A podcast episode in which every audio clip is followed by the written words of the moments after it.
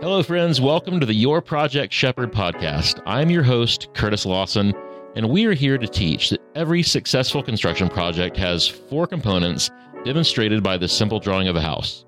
The foundation is proper planning, the left wall is your team, the right wall is communication, and the roof is proper execution.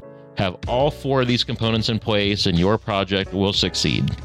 We're here to help professionals and homeowners alike make the best decisions about designing, planning, and building custom homes. If you'd like more information about how Shepherd can help you with your project or business, visit us at yourprojectshepherd.com. And now, here's today's episode.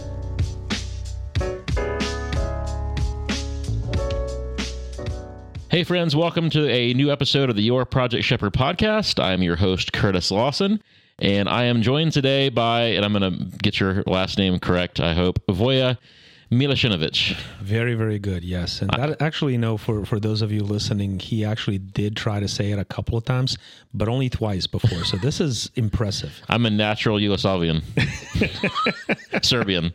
Well, either way, yeah, both works.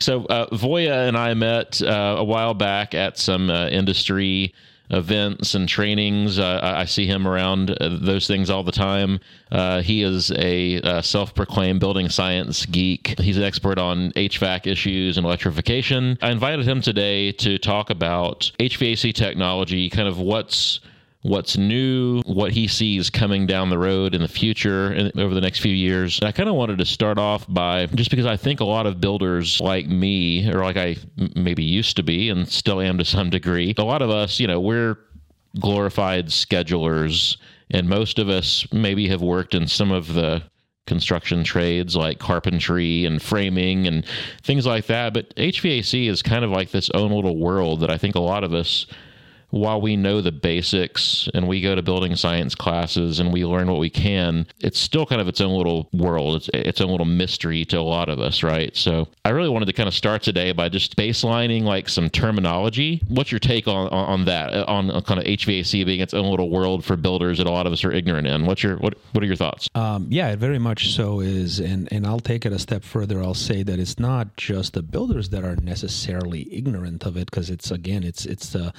out of sight, out of mind, right? Do you see your HVAC every single day when you walk through the door? No, you don't. You see your cabinets, you see your granite countertops. Those have to look pretty. Yep. Um, you don't see the HVAC, so it's a it's an industry and it's kind of its own little world that even the contractors who install HVAC a lot of times can be somewhat ignorant of. Um, and it's really with the technology itself, right? So heat pumps are the big buzzword right now in the media and everywhere else. Everyone wants to go heat pumps. Are they new? No, no, heat pumps are not new. Heat pumps have been around for decades now. But what's important to understand is that the heat pumps of today and heat pumps of 10 years ago, 20 years ago, are a completely different animal. So that's something we can kind of talk about yeah. a little bit more and explore. I actually remember when I was a kid, uh, when I was I don't know, 10 years old, my family moved from Houston to North Carolina. And, you know, here in Houston in the 1970s, 1980s, all we had were, you know, gas furnaces. And I moved to North Carolina, and my parents said something about our, our house has a heat pump. And, you know, being 10 years old, I didn't, I didn't know what that meant. Uh, but I heard that terminology a lot in North Carolina in the 1980s. Um, and I, I think that you know, other parts of the country have maybe been faster to adopt some of that technology than Texas. But I do recall back then that people were always kind of complaining about their heat pumps, having problems with their heat pumps, and man, I wish my I wish I just bought that gas furnace. Um, so yeah, I, I, think the technology over the last forty five years since that was right that that technology has come a long, long way. Oh God, yes. I mean, um, uh, twenty years ago or even ten years ago, a heat pump you know, at 40 degrees, you basically can kiss your heat pump goodbye. So anything below 40 degrees Fahrenheit, yeah, it still produced a little bit, but not enough to make it count. So you still needed that backup electric heat strip, which drains your electric account. Right? Oh yeah. So not only that, but when they go into defrost mode, they would have to shut off and switch into cooling mode, and you'd have to run your electric heat heat strips so that the heat pump outside can steam and look like it caught on fire while it's trying to defrost, right? So there's a lot of things that that just really didn't work very well.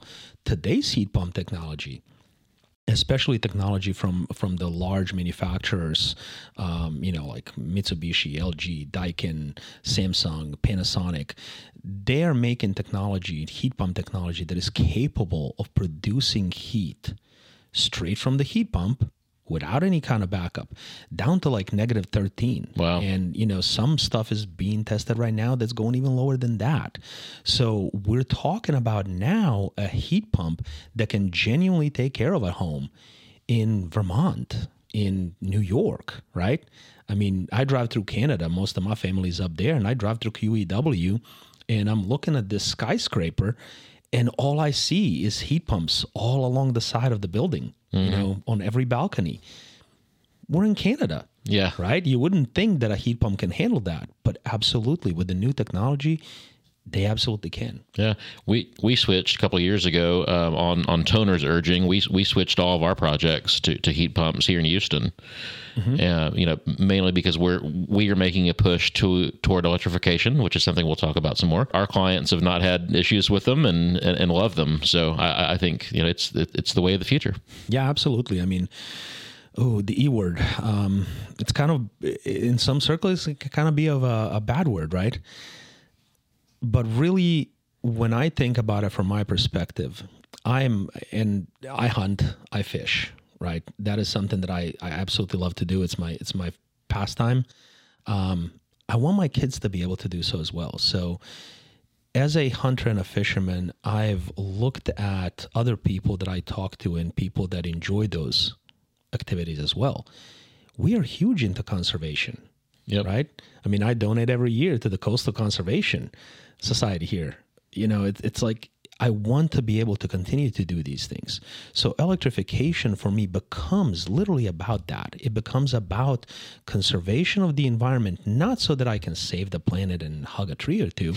it really becomes about having that ability to enjoy this environment and to enjoy the things that I enjoy doing with my kids much much longer and for them and their kids to be enjoy, able to enjoy it too so it really all kind of ties together and comes together in a big circle Yeah, I wish you had been at uh, the the GHBA event last week. We had uh, Gord Cook was in there doing a, a presentation, and uh, there were a couple pretty uh, heated discussions among people in the room. So the whole presentation had to do with building envelope and all that kind of stuff, which was you know no debate there, right? But then the last phase of his presentation got into electrification and carbon capture and all that. And man, the mood in the room changed it shifts really really and quickly. uh, uh, there were arguments about, uh, you know, as you would expect here in Houston, Texas, there were arguments about, oh, that's greeny weeny stuff and blah blah blah.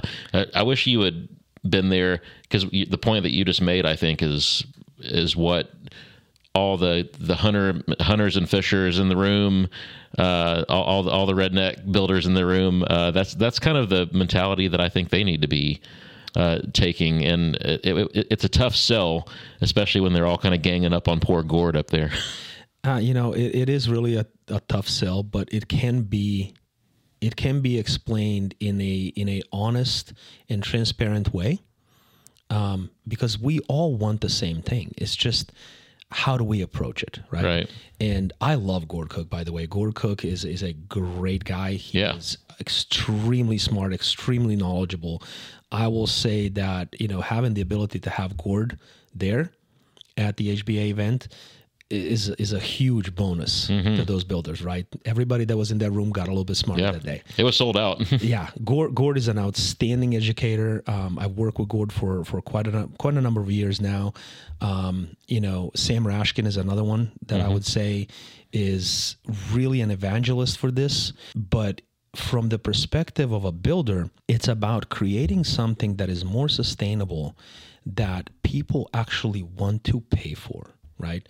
If we sit down and we look at um, NAHB's polling data, every single poll that NAHB has put out and, and put data out for the last five, six years says that consumers today, because let's face it, millennials are our biggest buying block right now.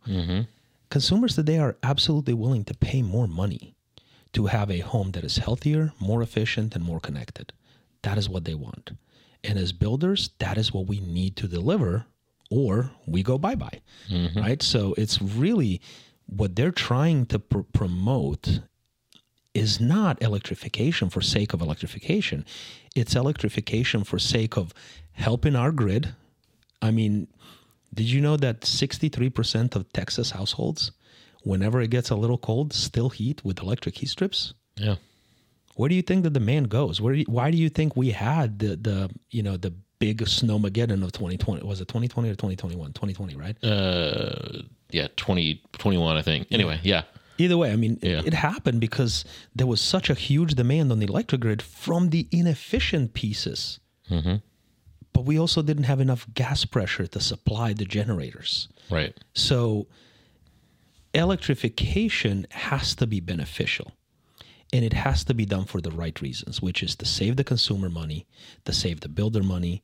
If everybody save mo- saves money and it increases comfort, now it's beneficial. Yeah. But if I just do it for the sake of electrification, that's not beneficial, man. That's politics. Yeah. And we're not in the business of politics. We're in the business of trying to make money, right? And also, a lot of the electrification conversation has to do with indoor air quality as well, mm-hmm. because you start talking about uh, how we're, by code, we have to build the houses tighter now. Um, you know, having an open flame having combustion happening inside a tight envelope is just not a good idea.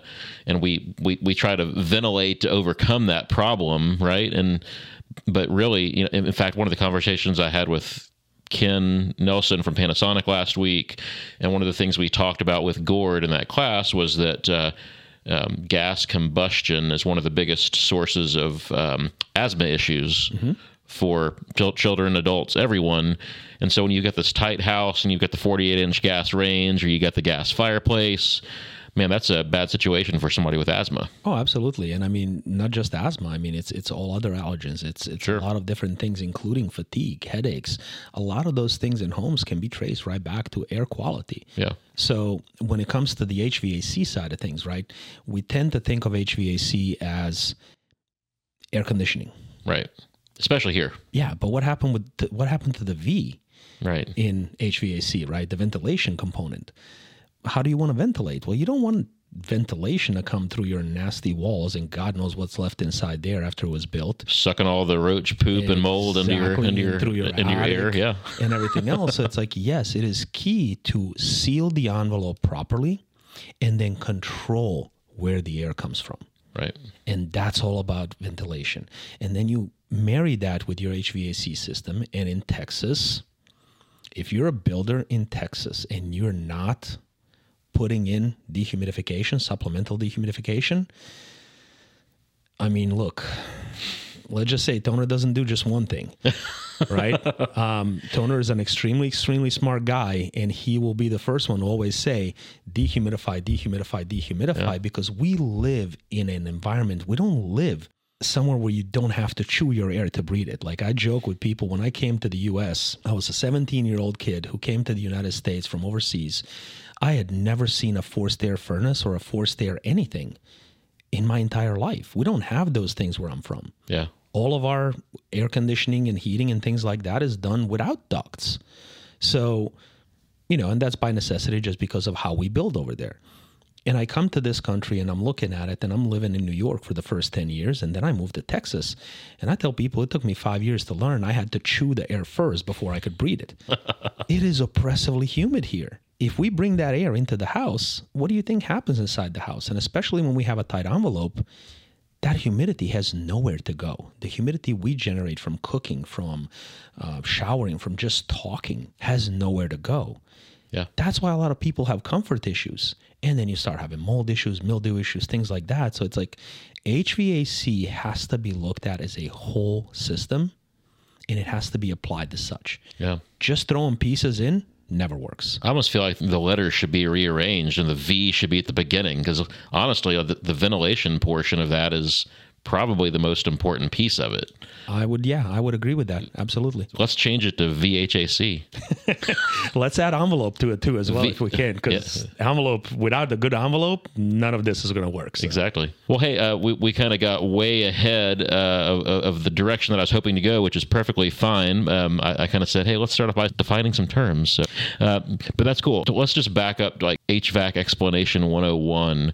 I wanted to kind of talk about like what is a in terminology, what's a traditional air conditioning system, which we call a split system? Mm-hmm. What's the difference between that and a mini split? And what's the difference between that and a mini split like a VRF system. They're getting popular. There's a, a, few manufacturers that produce that now. So just give us the quick and dirty explanation of what's a split system, what's a mini split system, what's a VRF system. All right, so let's talk on the air conditioning side, right? We'll, we'll leave the H and the V aside. for Sure. So um, air conditioning side, what we have is you're going to have a typical split system, which is going to have an air handler or a furnace on the inside. So let's just take that as basically it's just a fan.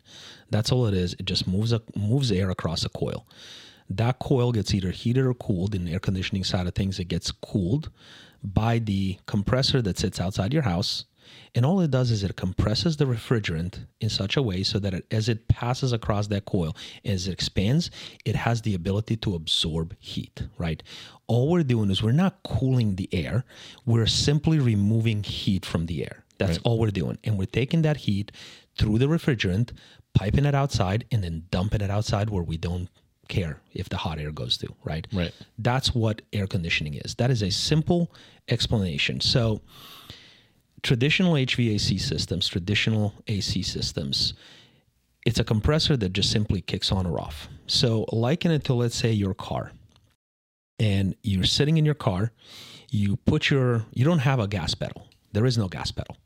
Gas is always on and it's always pushed all the way down to the floor, right? Yep. It's stuck. So you come in, your car's already in drive.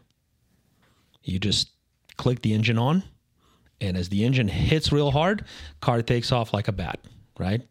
And let's say you want to maintain 65 degrees on the highway or 65 miles an hour on the highway. You're going to let that car run until it hits about 75. You're going to turn the engine off and let it coast until it goes to about 50.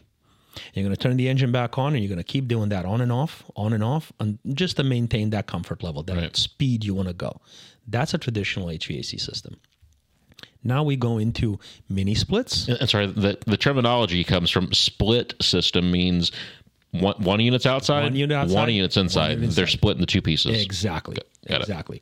Um, if it wasn't split, it'd be basically a, Pack, a package unit. Well, package unit, or let's even go worse. Let's go just a window unit. Yeah. Right. Yeah. I mean, that's a package system. Right. So split system, like you said, fan inside, compressor outside. Yep. That's it. A mini split, literally just like the name says, it's the same kind of system. It's just smaller, right? Our typical unitary systems start at one and a half tons in size and then they go up to five tons on a residential side, and you can go much much bigger than that on a commercial three phase side. Yeah, and a ton's not what it weighs. A ton is uh, twelve thousand five hundred BTUs, which 12, is thousand BTUs. Yeah, arbitrary uh, unit of measurement, which uh, that's a whole it's a whole other story. But yeah, British thermal units, right? yeah. It's how much energy it takes to melt a pound of ice. How so. many British how many British people does it take to push a block of ice up a hill? Exactly. Yeah. So I think that's what it is. Yeah, it's something like that. I, I agree with that. Um, now on the mini split side, you can have split systems that go down as low as half a ton. So, why is that important? As we build buildings tighter, as we add more insulation, basically what we're doing is we're taking the old, you know, igloo cooler that my dad had sitting in the garage and I'm converting it to a Yeti. That's what I'm doing. I'm making my home much, much more efficient at holding the inside temperature. It's tighter, it's better insulated. The money that I spend to cool that air stays cold inside my home a lot longer than it would have in a house built in the 70s. That's really what it is. But because the house is now tighter, more efficient, and better able to hold the temperature, I don't need a four ton or I don't even need a one and a half ton system anymore. I need a half ton system or a three quarter ton system, right? That's where mini split comes in. Mm-hmm. VRF, variable refrigerant flow. That's really all it is. Take that car that we were just driving a minute ago, and we didn't have a gas pedal, and we didn't have drive, we just had on and off, give it a gear shift, or actually even better, make it a standard. Give it a speed selector, right? And then give it a gas pedal. Now we have the ability to speed up and slow down. We can run our engine, but by speeding up and slowing down, it's much smoother. It's much easier on the engine. It's much more fuel efficient, and it's just more comfortable. And I can maintain speed that is much, much better than just constantly turning it on and off. And you could go all the way from five miles an hour, right? Absolutely. Uh, up to as, if, as fast as you need to go. Whereas the old systems were like, as you said, you're going you're going 65 or you're going zero, right? Absolutely. And Yeah. sometimes you need to go five or 10. Absolutely. And on the, on the on the high side, obviously we're never going faster than speed limit, right? Right. But we have that option if we need to. So mini split and VRF truly is the same technology at this day and age. All mini splits have the ability today to speed up and slow down. Right. The larger VRF systems just simply have the ability to slow down to a much lesser percentage of their total capacity. And then they have the ability also to speed up a little bit past 100%, just to give you that short little burst of that capacity you need when you come home from a cruise and it's 85 degrees inside your house. You want to get it down to 72 a little bit quicker, right? Mm-hmm. That's really all those all the difference between a traditional system and a mini split and a VRF. So on on the heating side, I'll back up a little bit. So I, I guess on mini splits, the technology is there to have on certain systems to have multiple call them head units inside the residence, right? Driven off of one compressor on the outside. Am I explaining that correctly? So you could have uh, your your single outdoor unit, and then in in your bedroom you could have one head unit in the ceiling, one cassette in the ceiling, and then the other room you could have another cassette in the ceiling, each kind of doing their own thing, right? Yeah, so now we're getting into the multi split, right? Yeah. Or a multi zone or whatever we want to call it.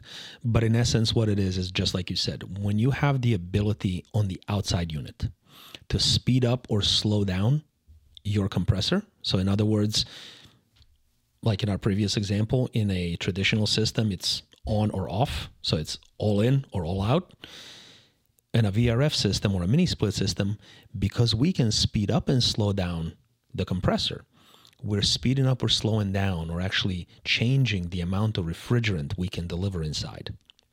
That now gives us the ability to split the indoor units because instead of zoning through zone dampers, which is what most builders and homeowners are know, know and used to, Right. which is just shifting where the air flows. Um, you know, really, I liken it to kind of trying to fit, you know, five pounds of stuff into or 10 pounds of stuff into a five pound bag. We're still producing the same amount of air. We're just shifting where it goes.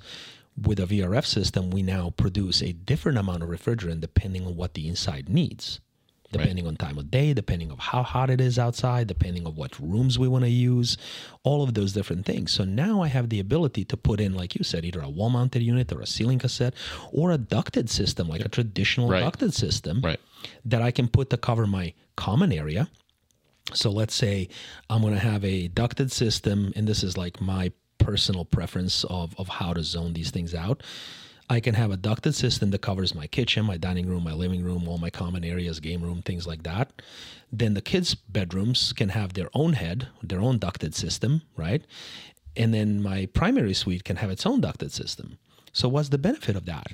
Well, because my outside unit can slow down and speed up as it needs to, it's only using the amount of energy that it needs to use for that moment. So, let's say my kids like to sleep at 72 degrees. Great. Let's say I like to sleep at 67 degrees. Great, right? I can do that now. In the common area, which is three quarters of my house, I don't have to cool that. I can just set that back to 76, 77 degrees. And I can save a ton of money at night while delivering air exactly where I need it, where I'm occupying. So it saves me money, it increases my comfort, and it's just a better way to live. Yeah. And don't some of the the VRF VRF systems have the ability to heat one zo- zone and cool another at the same time? Yes, so there are a couple of manufacturers on the residential side that do have product capable of simultaneous heating and cooling. On a commercial side, it's much more prevalent. So mm-hmm. for those folks that do build in the commercial environment, it is an extremely efficient way to build and to heat and cool a space because what happens we talked earlier right what is air conditioning literally in the cooling side of things we're not adding coolness to a room. That's physically impossible. Mm-hmm. we're removing heat.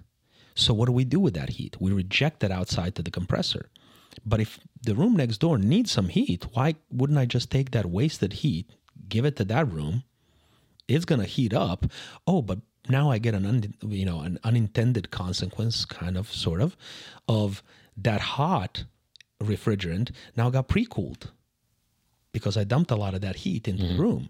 So now when that goes to the compressor, my compressor doesn't have to work as hard as it would have otherwise. Mm-hmm. So now I'm just reusing. It's recycling energy, which is amazing.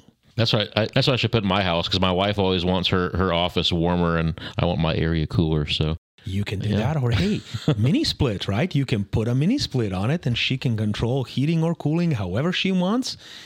And that's absolutely fine too. It's, it's just the difference of what fits the budget and what makes sense from a design standpoint. Aren't the VRFs expandable also? So like you could go in and add another another uh, system to an existing uh, um, compressor? They can be. It has to be done with caution right? So we want to make sure that we're sizing our system, our, our totality of the system or the compressor itself. We have to size it appropriately. So if you know that you're building out this home and you have a bonus room you're going to finish, and you want that bonus room on its own separate indoor head, right? That's yeah. fine. But you just haven't quite finished it when you're moving in. You know you're going to make that happen. Or you want to do it two months. years from now when the budget allows when the budget allows two years from now, just make sure that the system you have sized for now falls kind of within that happy spot between minimum capacity, maximum capacity of the system, and also your 80% load and your 1% load, right? And when we talk about 1% and 0.4% sizing, it's kind of one of those crazy things where we have to be careful when we do that here in Texas, especially in Houston, because of the humidity we have. We don't want to oversize our AC system. It is much better for your AC system to run longer and help remove more humidity out of the air mm-hmm. than to have a system that's sized for 105 degrees when realistically we hit 105 degrees maybe every couple of years and even then, it's only for a few hours in a year. So if we're sized for 105, what happens the rest of the year? We're grossly oversized. How Especially when they're it's um, when it's a traditional system, uh, yes. split system with one speed on or off. Yeah, it's actually even worse with yeah. more efficient multi-speed systems because the lower we drop in speed, the less latent capacity we have, which is capacity oh, to remove moisture out of the air. So that's where sizing the system right and then also incorporating ventilation and dehumidification is so important to make sure we have a healthy indoor environment for the consumer because that's really the key, right? Air conditioning is comfort, ventilation is comfort, but it all, you know, dehumidification, comfort, it's all part of health as well. Mm-hmm. What before we um, get off the VRF topic, what are what are the drawbacks to using VRF? Uh, I mean, I, I, I would assume that r- that right now in today's market, just cost upfront cost of those systems is more. Is that is that a, a fair statement? Um, no, actually, I will say no. So in today's market, over the last, I would say eight, more recently five years the cost of typical products has caught up with the cost of the mini split and multi split systems. So, really realistically, comparing apples to apples, a equivalent 18 or 21 SEER multi-speed system or a couple speed system let's say a two-stage system from a unitary product line and a variable speed system with about the same SEER rating at the high speeds right from a mini split or a VRF manufacturer, the cost of equipment is pretty close. Hmm. So I would say that it can be done right now. Like when I built my house three years ago, four years ago now, when I built the house, the difference, the delta between putting in a really, really good manufacturer's two stage heat pump system in the house with backup electric heat strips, and that's it, versus the system that I put in, which had five ducted indoor air handlers and one outdoor VRF heat pump without any kind of back, backup heat or heat strips needed, right? So using less electricity and less capacity on my panel, but also adding a dehumidifier, that entire delta was less than 15%. Wow. That savings right there for me paid off within the first 10 months of owning the home. I'm sure. I'm sure. Yeah. After that, I'm saving money.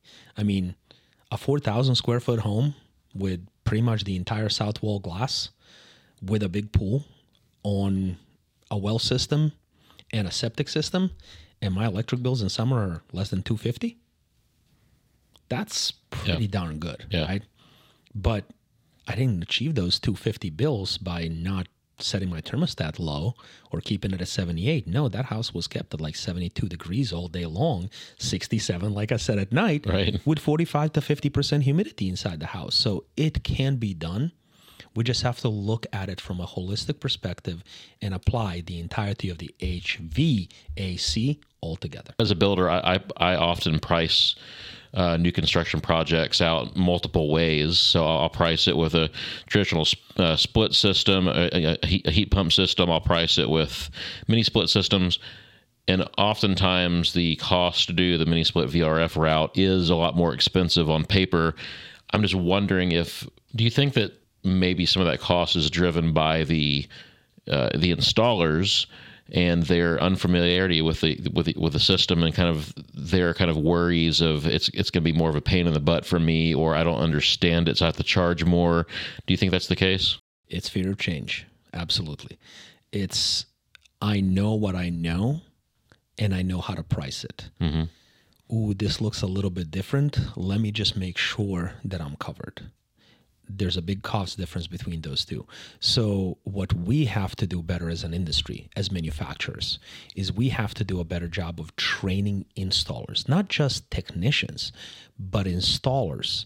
We have to do a better job of making sure that they are comfortable with installing these products. Because let's face it, this is the way the technology is moving. This is the way the world's moving. It's it's not an if, it's simply a when, mm-hmm. right? We live in Texas. We don't like change. We love the way that things are. And that's what makes this state beautiful. That's what makes this state my home. I love the pride that we have in our in our culture and how we do things. We still are going to shift to this technology, and we already are. I can see this now. When I was when I was working in direct sales to contractors of selling this type of product to contractors before my current role, my biggest customers were the guys out in the boonies because they understood we have a very limited size grid. We want to give the consumer the comfort level that they want. How do we do it? So they've already started implementing this technology across the board everything is shifting this way. We just have to make sure we catch up the installers so that they're comfortable.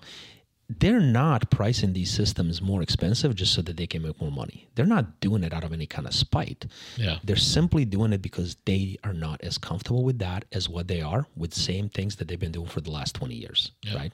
As far as a, a drawback goes, is just kind of general contractor knowledge of the systems, whether that's installation, service, whatever, I would put that under the category of kind of a current drawback. Although it's not really a drawback, but it's a, a barrier to implementation is uh, contractor knowledge. Yeah, and I wouldn't say it's a drawback. I would say it's an opportunity. It's an opportunity for the builder to get a better to build a better relationship with their manufacturer because manufacturers will provide you resources and training. They will help you navigate this path of transition, right? Yep. So it's an opportunity to build that relationship with the manufacturer. It's an opportunity to build a better relationship with your contractor and with the distribution partner, with the entire support team, which now gives you as the builder far, far better control of what goes into your homes, how well it works, and how many callbacks is it going to eliminate down the road, right? Because right? as builders, we can look at, well, here's our first cost, but how often do we think, how often is that first cost being lower? costing us on the back end from callbacks and issues, right? So it gives us an opportunity to just tighten up and have better control over what we put in our homes. Yep. What do you think is is coming down the road um, over the next few years? Uh, you know, what's the future of the um, HVAC or VHAC uh, industry? Where do you see things moving? Um, so things have already steadily been moving towards the implementation of VRF technology. And what I see coming down the pipe are more heat pump systems that are capable of heating and cooling at lower temperatures and higher temperatures as well. Um, I mean, let's face it. You know, whether we want to talk about climate change, global warming, whatever the case may be, whether it's man made or not, I don't care.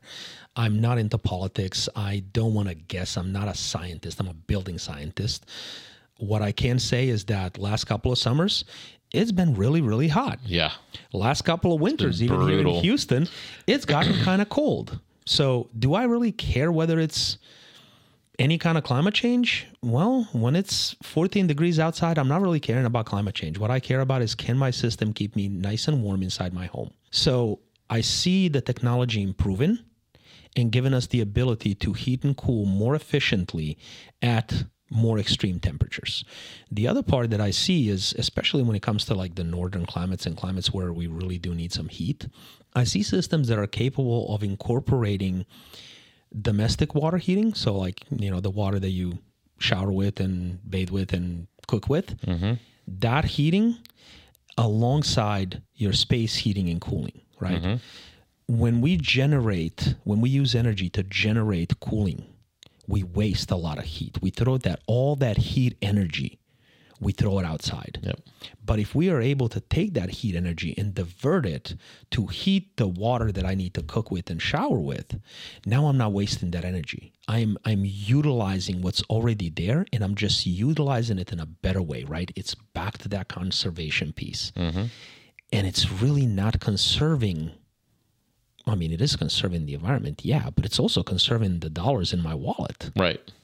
I mean, let's face it, that's the biggest conservation I'm concerned with right now. That's all I care about. Exactly. I want to make sure that I can go out and eat tonight. I don't want to spend that money on, on a water heater. So that's something that's coming down the pipeline. We're also going to see, I believe, and it's already kind of coming slowly, um, it's going to become more prevalent. This whole ecosystem, manufacturers are understanding that people today, especially mil- millennials and Gen Z who are now entering into the home buyer market, they want everything to be connected they want the ability to utilize what they have, their resources more efficiently. So if I can take my HVAC, which is the biggest electric user in my home by far, and if I can then take my car charger, which is the second biggest electricity user in my home, if I choose to have an EV, and then I take my appliances and my water heater, which are the next biggest electricity users in my home, and if I can stagger them and control them more precisely and have the ability to stagger that electricity draw, not only am I ensuring that the draw on the grid is less, which makes the grid more stable, so it ensures that I'm not going to have as many brownouts or blackouts mm-hmm. in extreme conditions, but I'm also putting myself in charge.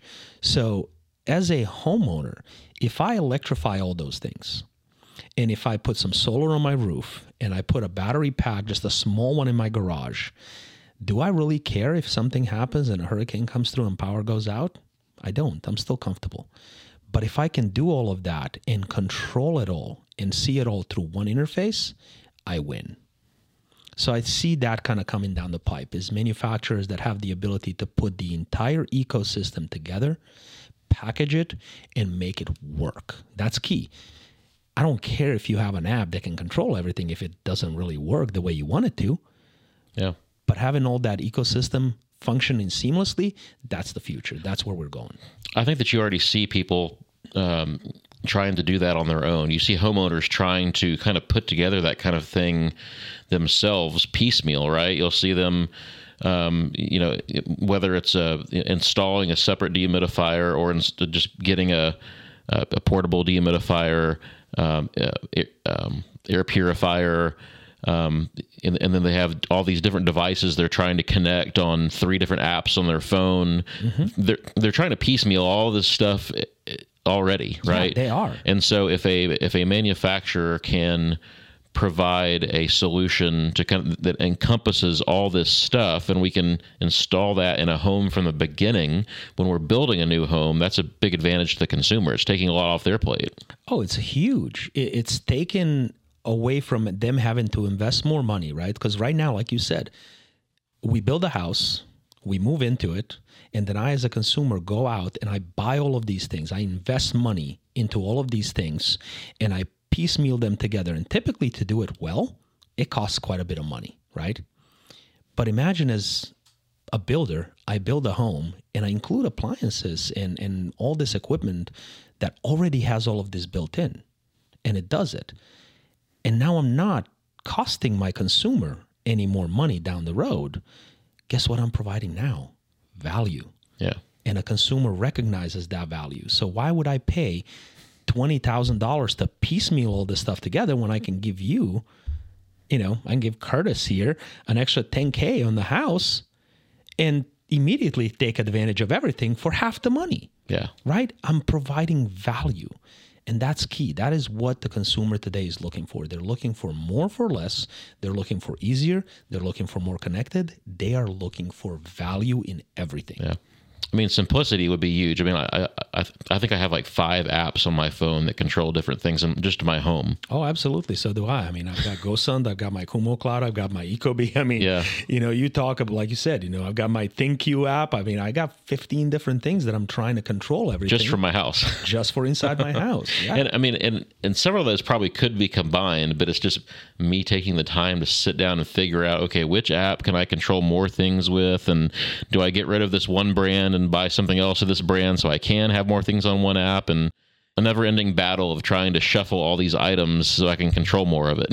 I mean, that that's a lot of education that goes into that, right? Yeah. That's a lot of time invested to learn something. And people don't want to do that. I mean, No. they, they, they'd much rather have a, a simple solution that a lot of these things can can uh, all work together, or that are made to work together from the beginning. Look, from a from a homeowner standpoint, I've busted my butt all day today until five o'clock, and, and then I've dealt with Houston traffic for an hour and a half just to go six miles. And I just came home right now. Do I really want to do anything other than just kick up, you know, kick my feet up, eat something, and relax? Yeah. That's what I want to do. I want simplicity. I want ease, and the manufacturer or a builder that can deliver that is a builder that's worth more money to me. the the best you know back on the HVAC side the be, the best systems are the ones that you you don't have to think about Exactly. It's simplicity. it's like you you you shouldn't have to worry about controlling your your dehumidifier and what your indoor air quality is and what your temperature is it it, it should all be one one solution That's absolutely right. It's all about simplicity and it's all about utilizing the equipment that's made to do the job, right? Can our existing 20 year old typical u- unitary HVAC system, can it remove humidity? Absolutely. Yes, it can. they're actually very good at, at removing them as long as they're running good, as long as they're running. And we have figured out a way as manufacturers to use controls to kind of cheat the system to make it do something that it wasn't designed to do, right? They were not designed to keen, to maintain humidity levels. yeah that was just an, a, a nice byproduct It's just a byproduct. right So, can I make it happen? Yes, but now as a consumer, I spend money to buy a 21 SEER system that's doing a really good job keeping my humidity at 50%. But it's no longer a 21 SEER system. It's now operating way, way worse than what it was designed to do just because I'm asking it to do something it wasn't meant to do, right? But if I incorporate the entirety of the system and I use the right tool for the job, dehumidifier to maintain latent, my AC system to maintain sensible heat, right? That's the that's the heat we can sense. Now that dehumidifier is doing the job that it was specifically designed to do. Now my HVAC system is still 21 SEER, and I'm maintaining humidity for a lot less money a month than I would have been able to do just with the AC system. yeah So it's thinking about it from a holistic, holistic perspective. I think a lot of manufacturers are working toward that right now. I mean, I, I know Panasonic is. I, I think Mitsubishi, Daikin. I think several of these companies that that manufacture a lot of these, you know, mini split dehumidifier um, ERV systems. I think a lot of those companies are working towards this this goal of what we're talking about. Oh, absolutely, absolutely. And I mean, it's it's by necessity. Again, like you said earlier, the codes are rightfully so pushing building to a tighter, more efficient envelope. We have to. The population of this country is growing like crazy. I mean, let's look at Texas. Last year, Texas added over 1 million people Yeah. to its population. Half from California, probably. Well, yeah, exactly. And they all came with money. So, you know what they did? They bought big houses. I mean, heck, Yeah. if I sell a 1950 bungalow in San Francisco for $5.5 million, I can buy me a nice house in Texas for a million, Yeah. really nice house, and still leave four and a half in my pocket, right? Why do you think our housing pricing is so high? Mm-hmm. Because there's demand. But that million people that came into Texas, we built housing for them. We added them to our grid, both gas and electric. But we didn't build new power plants. We didn't build new power plants. Now, what we did do is we added microgrids, right? We added solar, we added wind, we added storage. Those things currently are being added because they are quick and easy to deploy. They are fairly reliable with storage, they're far, far more reliable. But the crazy thing is, we think about Texas. We're all about gas and oil. Who's the largest producer of renewable energy in the United States right now? Probably Texas. Texas. Yeah. Yeah, we are second in, in solar production, only behind California. Very, very, very close second. And we are so far ahead of everyone else in wind production that the next four states have to combine their wind production to catch up with Texas Wow. produces. So That's a cool stat. that's that's a pretty cool stat when we talk about that 18% of our energy in Texas comes from renewable sources. That's not because we want to save the planet. It's a consequence that's to me it's a cherry on the cake, right? Why wouldn't I? If it doesn't cost me any extra, yeah, it, it makes me feel good. But it's because we don't have the infrastructure and we can't possibly build it out fast enough to satisfy all these subdevelopments coming up. Right. So we throw some solar, we throw some wind, we throw a battery or two, and all of a sudden now CenterPoint has the ability to deliver power where power is needed. Yeah. And, and and this is actually something that I've just learned a bunch about over the last few months since I got involved with EBA, uh, which we were both at last year, and and got um, became friends with some people who were in the um, the energy, um, you know, people who work for the utilities rather. So I, you know, as a custom builder in Houston, you know, we don't generally take advantage of all, all the incentives that are out there. Um, but you know, all the production builders know about this stuff, right? Like um, the the utility companies will pay builders. They'll give them free money for having their their houses on these programs. And again, custom builders, none of us ever mess with doing all that stuff. Although we probably should. Let's be honest. Uh, You absolutely should. When I built my house, I got I built a brand new house, custom home as well. I got almost two thousand dollars back from CenterPoint right. in rebates directly to me because I utilized a ducted five ton, but a mini split technology system. There's tons of rebates for that that big builders don't take advantage of because they have a different program. Yeah. Well, they can get, you know, dollars for being on, on Energy Star. They can get more dollars for having an EV charger, more for being uh, nec- you know, for uh, uh, next gen. There's all these programs that they, they get free money for. I say all that because the whole point of that is Centerpoint, it, it's cheaper for them to pay the builder $2,500 per house than it is for them to go build a new power plant. Absolutely. And so by reducing the demand on the grid, that's a, a big advantage to them.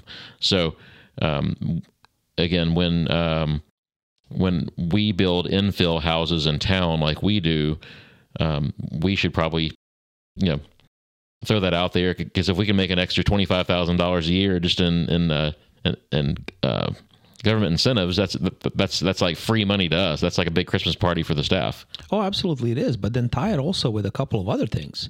Tie it with the fact that when you're building that infill house, what was the service that was there to begin with? 100? Yeah, Maybe prob- 200 amp yeah. service at best? Usually 100, 125, yeah. Yeah, but you're building this really beautiful, amazing three and four to a four story townhome, 400. 400 service. Yep. So But think about it this way now. Let's say you utilize a smart panel instead of just a cheap regular panel, right? Right. Smart panel might cost you a little bit more, but now the code allows you to size your electric service way differently because you no longer have to apply the same formula. Right. Because that smart panel is now your energy management system. And there is a provision in the code that allows for that, right? So you use that panel and now you use the better, more efficient HVAC system and a water heater. So let's say you use that heat pump, that inverter mini split heat pump, mm-hmm. and you use an inverter heat pump water, Water heater, yep. right? Both of which give you incentives from the utility and incentives from the federal government in the form of tax credits, right? 45L tax credits to a builder. Yep. But you've also now saved $5,000 for not having to upgrade to 400 amp service. Right. So now you're combining and stacking all of those incentives. Is this costing you more now to go with better technology and make that customer's home more comfortable? Yeah. Or is it actually costing you less and it's costing the consumer less? So everyone wins. Yeah. It's it's gotta be looked at as a whole ecosystem. That's where the buil- the builders have to have that education Yes. on on how on how to to take advantage and and, and use these strategies to their benefits because again uh, as I've said you know many times on on this podcast a lot of the kind of quote unquote custom builders in Houston the small companies they rely on their subcontractors to do most of the, the actual building of the house they're they're kind of glorified schedulers and they don't take the time to get educated on on these topics. They just call the electrician, "Hey, I've got a 5,000 square foot house. Here's here's the loads. You do your load calc. What size service do I need?" And they just let the electrician tell them the, the same thing they've always been doing for the last 20 years. Um, but if the builders will take the time to go to those classes, get educated on, on, on these topics, they can be saving themselves some money and, and, and making some extra money. Oh, absolutely, absolutely, and I mean that's that's across the entire industry, you know, and take it from from someone who was a remodeler for a number of years as well. There was one thing that I never had time for. I never had time to sleep, and I never had time to sit down and educate myself on something different because I was too busy like you said, scheduling things, putting out fires, trying to make sure what am I going to do now? You know, my, my electrical guy was supposed to be here, but he's not because he got laid up at another job. So now I have to reshuffle and reschedule everybody that comes after him. That's a lot of work to do. If we're trying to do that, it's hard for us to go seek education. So as a manufacturer, we should provide that education. We should come more often to the home builders associations and talk about these things and not do it as a sales pitch, but talk about it from a perspective of this is a better way for you to save money, to save time, and still provide what your consumer is mm-hmm. asking for, right? Technologies like SIPS panels, right? They're not very well understood. I've talked to builders that sat down and said, I'll never build with SIPs. I said, why? He's like, it's costing me like three times as much as my lumber package. Yeah, but your lumber package, you still got to add chases to. You still got to add insulation. You still got to sheet it. You still got to waterproof it and airproof it. Um, you've got to spend weeks erecting it with a much, much larger crew versus a SIPS panel that goes up you know that house goes up in a week with like three or four guys and insulation's included vapor barriers included air barriers included like everything's included. Why are you looking at just the package the lumber package? Look at the totality of the project and look at the fact that you're going to build this house two months faster. Mm-hmm. you just bought yourself two months to go build another one right? So now you expanded and you're able to build more houses more money in the same amount of time with the same amount of people that you had before. So you have to look at it as a as a change. We still today build houses the same way we did back in 1800s. Other than the technology we use to put them together and how tight they are, not much has really changed. Right.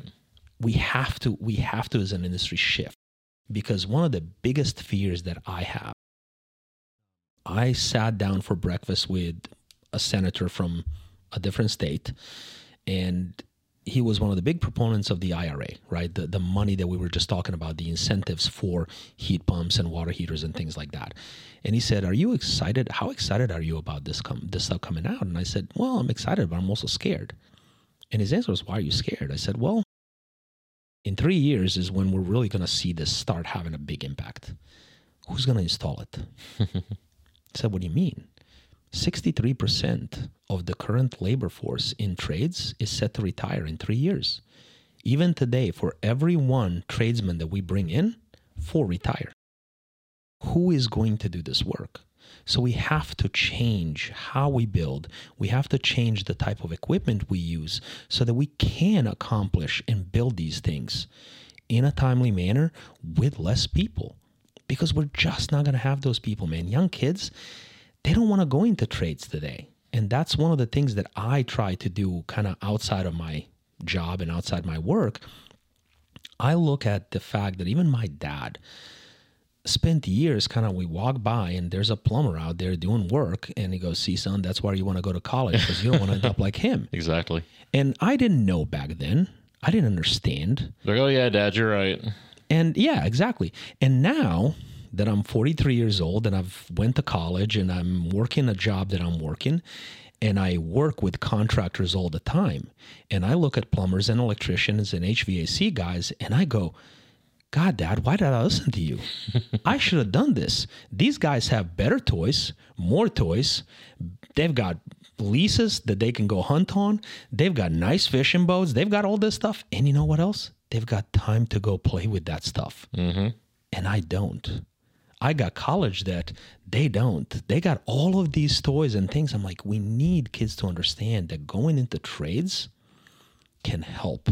It's amazing. You can make a ton of money and be your own boss, right? We've done a really poor job of doing that. And So- it's a it's it's there's a lot of satisfaction in those jobs too. I mean, you know, not not knocking working in the office. I mean, you know, m- my wife's an engineer, works for a big corporation, but she doesn't produce anything that she can point at it and say, I made I did that, or I made a difference in those people's lives because I produced that product, or because I, I helped them create something, right? absolutely. So there's a huge component to me, and that, that's one of the things that I love about this business that I'm in is I love being able to to to to drive down the street in a neighborhood and with my kids and say, I built that one, I remodeled that one, I remodeled that one. You know, it's it's a great feeling. But you know what's even better? When your kids are riding their bike down that neighborhood with their friends, They they say my dad did that. point out and they go, "My dad built that." Yeah, dude that is that is a sense of pride and accomplishment and and we cannot replace that right. we we as an industry need to do better job of going back to that but mm-hmm. going back to those values and valuing the work that is being done hands on in the field cuz man without those folks we have nothing Yep. And, and, you know, and this is kind of a a little bit of a political topic, maybe, but also when you know when as as U.S. citizens, if we if it, let's say we have fears about you know immigration coming and taking our jobs, well, well, there's a reason that's happening, right? Because we because U.S. citizens we we are not creating those workers ourselves. We're having to bring people in to do those jobs, and uh, so if if you're real patriotic, um, teach your or encourage your children to go into the trades to have those those jobs, and, and that kind of plays to your your political beliefs too of not bringing in undocumented workers to fill the jobs. No, you're absolutely right. I mean, people would not be flocking to this country if there wasn't an opportunity, Yeah. a need, and a demand, right? I was not born here. I was born overseas. And I came to this country, you know, I came through New York. I came through the right way, the legal way.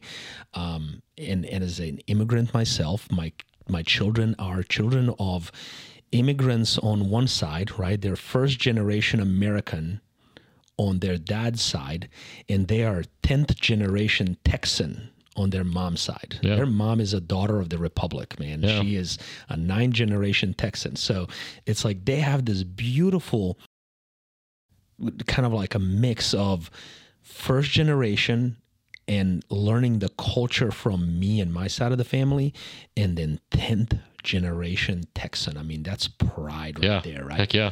that they have from their mom's side. So this country is is the beautiful country that it is because it is a melting pot of cultures. Absolutely. It's a melting pot of ideas. But back to your point, because there is a need for it, yep. right? That's what built this country. That's who built this country. Whatever political spectrum I fall on or you fall on, one thing that we all can agree is we all want a better life. We all want a better life for our families. Our building industry is one of the biggest drivers of what kind of quality of life we have. I always used to jokingly say, as a building science guy, if you want to experience the worst absolute quality of environment and the best absolute quality of environment, go to a casino. Go to a casino, get a hotel room at the casino, and stay there. You're going to go to that room, and they've got a nasty, old, loud, obnoxious, and extremely inefficient and humid PTAC or something like that, where you're not comfortable in that room. But then you go to the casino floor, and oh my God, it's like a breath of fresh air. Why?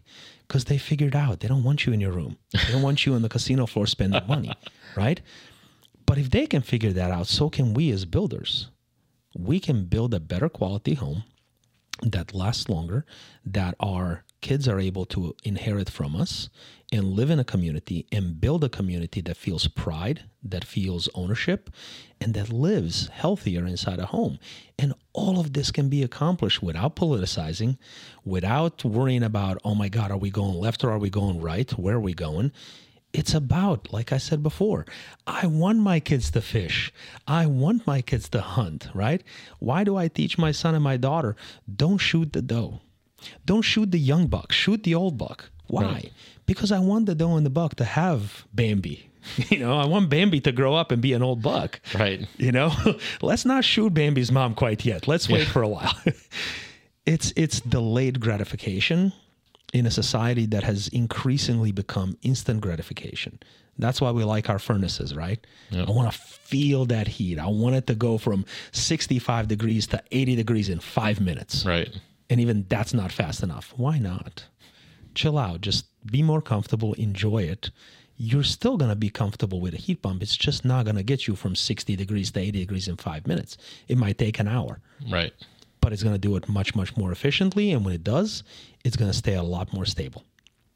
So it's really just how we shift our perceptions. Yeah. Well, we've covered uh, a lot of different uh, topics. We kind of weaved in and out there, but I think we had some great conversation. So I really appreciate you being on the on the show today, Voya. Thank you, Curtis, and thank you for inviting me, man. And I, I really appreciate this, and I love this conversation. I lo- I want to see more of these types of conversations going on in the industry again because it's the direction we're going. It's the direction we have to go.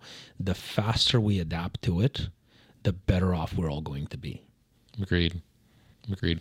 And thank you all for joining us today on the Your Project Shepherd podcast. Uh, we will see you next time. Take care. Thank you.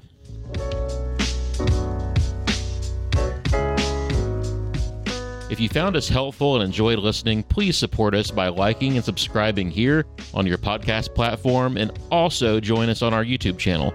We want to continue to bring you high quality content and expert guests, and your support truly helps us to continue this journey. If you have any questions for me or my guests or any feedback for us, you can email us at podcast at yourprojectshepherd.com. Thanks again.